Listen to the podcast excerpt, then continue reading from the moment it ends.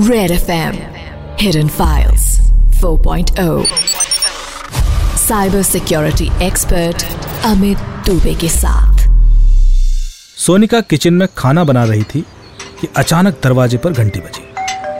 जरा देखना दरवाजे पर कौन है? छोटी अदिति भाग के दरवाजे पर पहुँची। मैं देखती हूँ मम्मी। उसको हमेशा ये जानने में इंटरेस्ट रहता था कि दरवाजे पर कौन आया है। दरवाजे पर कुरियर वाला था। उसने कुरियर वाले से पूछा क्या ये गिफ्ट है? मेरे लिए कुरियर वाले ने मुस्कुराते हुए उसे पैकेट दे दिया। अदिति ने अंदर आवाज़ दी मम्मी कोई पैकेट आया है। अच्छा मैं आकर देखती हूँ। सोनिका ने आकर देखा तो एक बड़ा सा पैकेट था। कहाँ से आए हैं? मैंने तो कुछ ऑर्डर नहीं किया था। उसे लगा कि शायद उसके हस्बैंड अतुल ने कुछ मंगाया हो। सोनिका ने देखा तो कुरियर मुंबई से आया था। उसने कुछ सोचते हुए पैकेट खोलना शुरू किया। उसके अंदर काफ़ी सारे बबल रैप थे। अदिति का इंटरेस्ट बढ़ता जा रहा था। बबल रैप्स के अंदर एक और बॉक्स था और उसके पैकेट पर बने प्रिंट को देख के अदिति खुशी से चिल्लाई। इलेक्ट्रॉनिक रोबोट वाओ मुझे कब से यही चाहिए था? सोनिका ने बॉक्स खोला तो उसमें एक बहुत सुंदर सा छोटा सा इलेक्ट्रॉनिक टॉय रोबोट था। सोनिका मनी मन बुदबुदाई।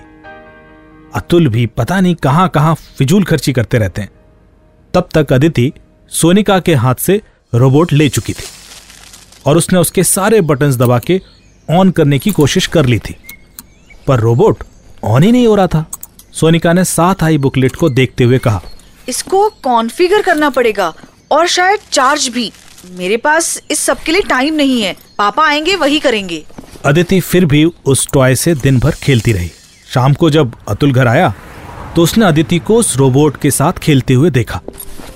अतुल ने पूछा अरे वाह ये तो कमाल का टॉय है। किसने दिया? अदिति ने जवाब दिया कुरियर से आया है। तभी सोनिका ने बाहर आते हुए पूछा क्यों? तुमने ऑर्डर नहीं किया था क्या? अतुल ने कहा नहीं मैंने तो नहीं किया। कमाल है। तुम देखो मुंबई में हमारा ऐसा कौन सा दोस्त है जिसने ये टॉय भेजा हो? अतुल ने कुछ सोचते हुए कहा शायद वो नृपेंद्र ने भेजा हो। हाँ नृपेंद्र ही होगा। पिछली बार जब वो दिल्ली आया था तो घर नहीं आ पाया था। उसी ने भेजा होगा। सोनिका ने कहा उसको कॉल करके थैंक यू ज़रूर बोल देना। बहुत ही इंटरेस्टिंग टॉय है। अतुल अब तक उस टॉय के मैनुअल को लेके बैठ गया था। बॉक्स के ऊपर एक क्यूआर कोड दिया गया था। और उस क्यूआर कोड को स्कैन करने पर मोबाइल फ़ोन में एक ऐप इंस्टॉल हो जाती थी। और फ़ोन की ऐप से उस रोबोट को कॉन्फ़िगर किया जा सकता था। एक बार रोबोट इंटरनेट से कनेक्ट हो गया तो फिर आपके सवालों के जवाब भी देता था और आपके साथ खेलता भी था। देर रात तक अतुल और अदिति उस रोबोट से खेलते रहे, पर उनका दिल नहीं भरा था। अतुल एक गवर्नमेंट ऑफ़िस में सीनियर पोजीशन पर है। अगले दिन जब वो ऑफ़िस के लिए निकला तो अदिति को ताकीद देते हुए गया, सिर्फ़ खेलना नहीं है, पढ़ाई भी करना है। अरे पापा इस रोबोट से भी पढ़ाई कर सकती हूँ। वो मुझे जियोग्राफी और मैथ भी पढ़ा सकता है। अदिति बहुत खुश थी।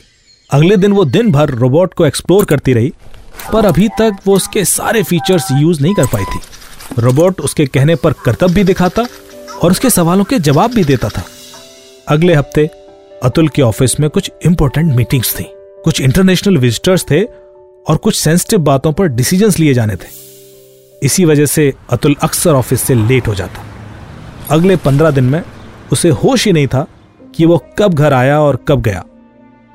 उसे लगा बस ये डेलीगेशन चला जाए तो मैं एक दो दिन छुट्टी लेके बस आराम करूँगा। उस दिन वो ऑफ़िस के लिए निकलने ही वाला था कि उसके बॉस का उसे फ़ोन आया। अतुल ने फ़ोन उठाते ही कहा सर बस मैं निकल ही रहा हूँ। Will be there in next thirty minutes पर शायद बात कुछ और थी। बॉस की बात सुन के अतुल का चेहरा उतर गया था। अतुल ने घबराते हुए कहा मेरे ऑफ़िस से? अब, नहीं सर हो ही नहीं सकता। बट बॉस का रिस्पॉन्स काफ़ी रूखा था। Mister Atul, they have sent us a recorded voice sample as well. What मेरी कॉल रिकॉर्डिंग हाँ आपकी कॉल रिकॉर्डिंग जिसमें आपने काफ़ी सारी डिटेल्स रिवील कर दी है। अतुल की समझ ही नहीं आ रहा था कि वो क्या जवाब दे। वो परेशान हालत में ऑफ़िस पहुँचा और बॉस से मिलकर उसे पता चला कि उनके प्रोक्योरमेंट की काफ़ी सारी फाइनेंशियल डिटेल्स लीक हो गई हैं। ऐसा लग रहा था कि अतुल का फ़ोन भी रिकॉर्ड हुआ है और उसके काफ़ी सारे वॉइस कॉल बॉस को भेजे गए थे। बॉस को एक एनोनिमस ईमेल आई थी और उसमें जर्मन डेलीगेशन के कई लोग भी कॉपी में थे। ईमेल एक प्रोटोन मेल सर्वर से आई थी। मामला सेंसिटिव था और इस हालत में जर्मन डेलीगेशन के साथ कुछ भी साइन करना खतरनाक हो सकता था। प्रोजेक्ट कैंसिल हो गया और तुरंत एक प्राइवेट जाँच कमेटी बैठा दी गई और अतुल को इस प्रोजेक्ट से बाहर कर दिया गया। अतुल को अंदाज़ा था कि उसकी किसी गलती की वजह से देश को काफ़ी नुकसान हो गया है। एक जाँच कमेटी के मेंबर की तरह जब मुझे इस इन्वेस्टिगेशन में इन्वॉल्व किया गया, तब तक टीम काफ़ी कुछ प्रयास कर चुकी थी। पर अभी तक वो ज़ीरो डाउन नहीं कर पाए थे कि डेटा लीक हुआ कैसे। हाउएवर सभी का फोकस मोबाइल फ़ोन पर ही था। और मुझे भी मोबाइल फ़ोन फोरेंसिक्स के लिए ही कहा गया। अतुल के फ़ोन का एनालिसिस करने पर भी कुछ खास मिला नहीं। सब कुछ नॉर्मल था। कोई ऐसी ऐप नहीं जिस पर शक किया जा सके। कोई ट्रेसेस नहीं कि कॉल रिकॉर्ड हुई हो।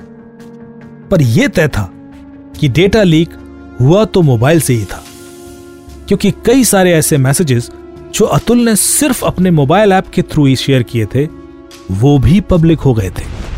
एक बार अतुल की गूगल ड्राइव को भी चेक किया गया कि शायद वहाँ कोई डेटा बैकअप रहा हो और डेटा लीक गूगल ड्राइव से हुआ हो। पर गूगल ड्राइव में भी चैट्स का कोई बैकअप नहीं था और ना ही कोई कॉल रिकॉर्डिंग्स मिली। फिर ये रिकॉर्डिंग हुई कैसे? मैं बार बार अतुल की वॉइस रिकॉर्डिंग्स को सुन रहा था और लग रहा था कि वहीं से कुछ क्लू मिलेगा। मैंने वॉइस रिकॉर्डिंग्स की डिटेल्स को डेट एंड टाइम और लोकेशंस के साथ मैप करना शुरू किया।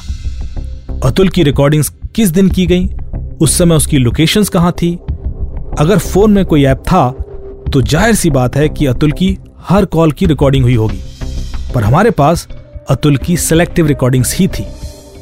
इसमें खास बात यह थी कि अतुल की सबसे पुरानी रिकॉर्डिंग करीब पंद्रह दिन पहले की थी। इसका मतलब इसी दौरान अतुल के फ़ोन के साथ कुछ हुआ था। मैंने अतुल से पूछा, अगर उसे याद हो कि पंद्रह दिन पहले उसके फ़ोन के साथ कुछ गड़बड़ हुई हो, या वो कहीं गया हो जहाँ फ़ोन जमा करना पड़ा हो। पर अतुल के हिसाब से वो अपने ऑफ़िस और घर के अलावा कहीं नहीं गया, और फ़ोन वो हमेशा अपने पास ही रखता है। अतुल के गूगल लोकेशन से भी यही बात साबित हुई कि वो ऑफ़िस और घर के अलावा कहीं नहीं गया था। अब बारी थी फ़ोन की डिलीटेड डेटा रिकवर करने की। और जैसे ही डिलीटेड फाइल्स उभरना शुरू हुई। कहानी की कड़ियाँ खुलनी शुरू हो गई। हमें अतुल के फ़ोन में वॉइस रिकॉर्डेड फाइल्स मिल गई, जिससे यह तय हो गया कि वॉइस रिकॉर्डिंग फ़ोन में ही एक ऐप के थ्रू हुई थी। हमें उस ऐप का लोकल फोल्डर और कॉन्फिक फाइल्स भी मिल गई। किड रोबो ऐप, मैंने कॉन्फिक फाइल्स देखते हुए अतुल से कहा यह ऐप आपने इंस्टॉल की थी? हाँ शायद, पर वो तो एक टॉय ऐप है। लेकिन अतुल को अब सब याद आ गया और उसका माथा ठनका।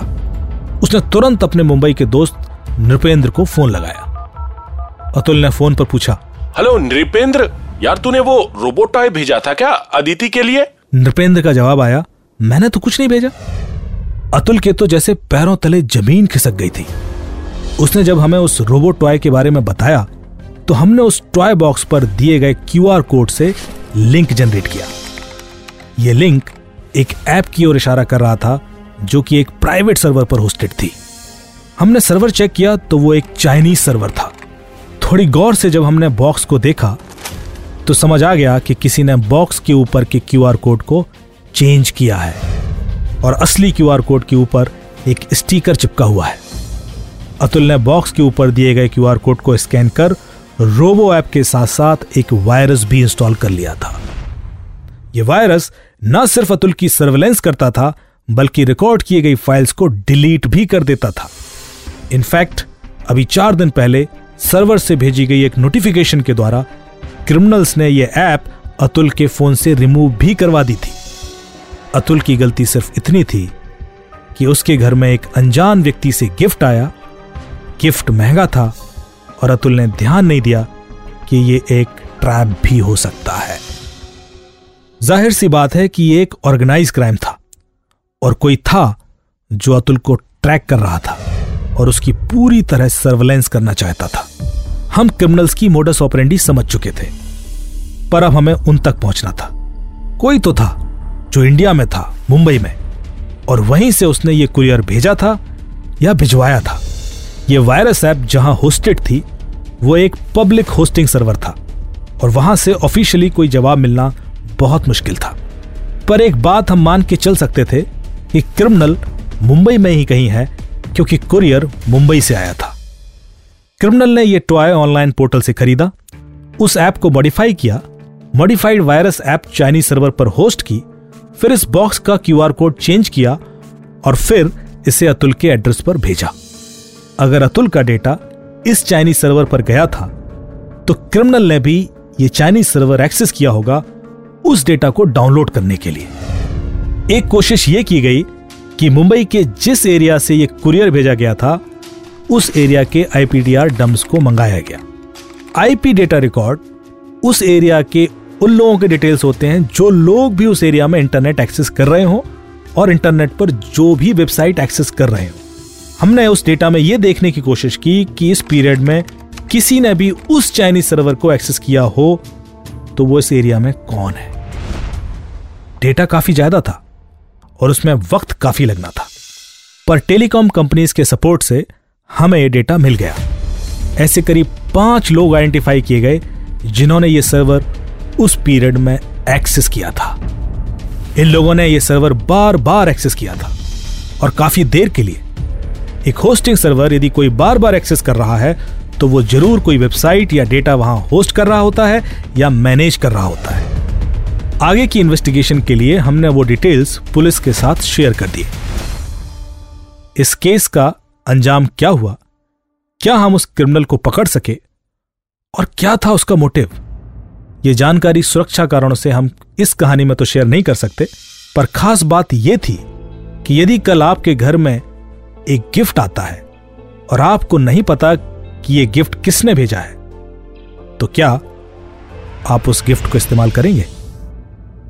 लेकिन फ़िलहाल, हम जान लेते हैं कि कैसे आप इस तरह के क्राइम से सेफ़ रह सकते हैं। हमारे साथ हैं आज के एक्सपर्ट जोधपुर के commissioner of police Shri Josh Mohan ji.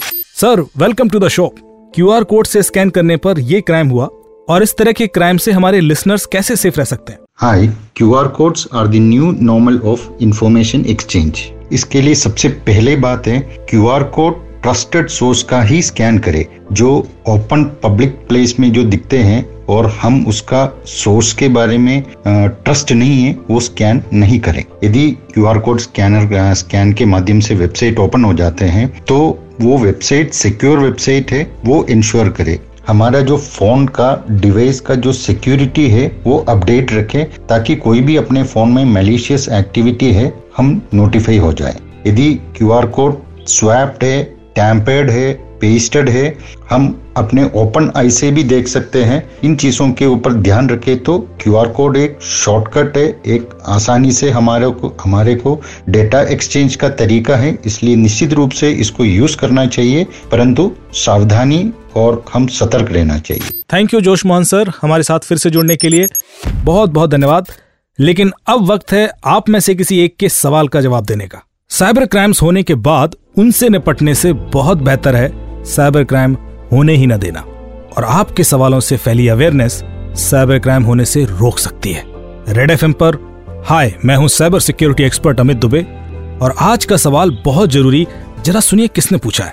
Hello Amit sir मेरा नाम शालवी है और मेरा सवाल ये है कि सोशल मीडिया पे भी एक्चुअली बहुत बार देखा गया है कि बुलिंग होती है। तो इससे कैसे बचा जाए और क्या हम इसके बारे में कहीं पे कंप्लेन कर सकते हैं? शालवी बहुत ही ज़रूरी सवाल है। इसके लिए स्पेशल कंप्लेंट ऑप्शन है फेसबुक इंस्टाग्राम यूट्यूब हर जगह पर। तो यदि कोई भी ऐसा करता है तो आप उसका रिपोर्ट उस सेक्शन में ही कीजिए।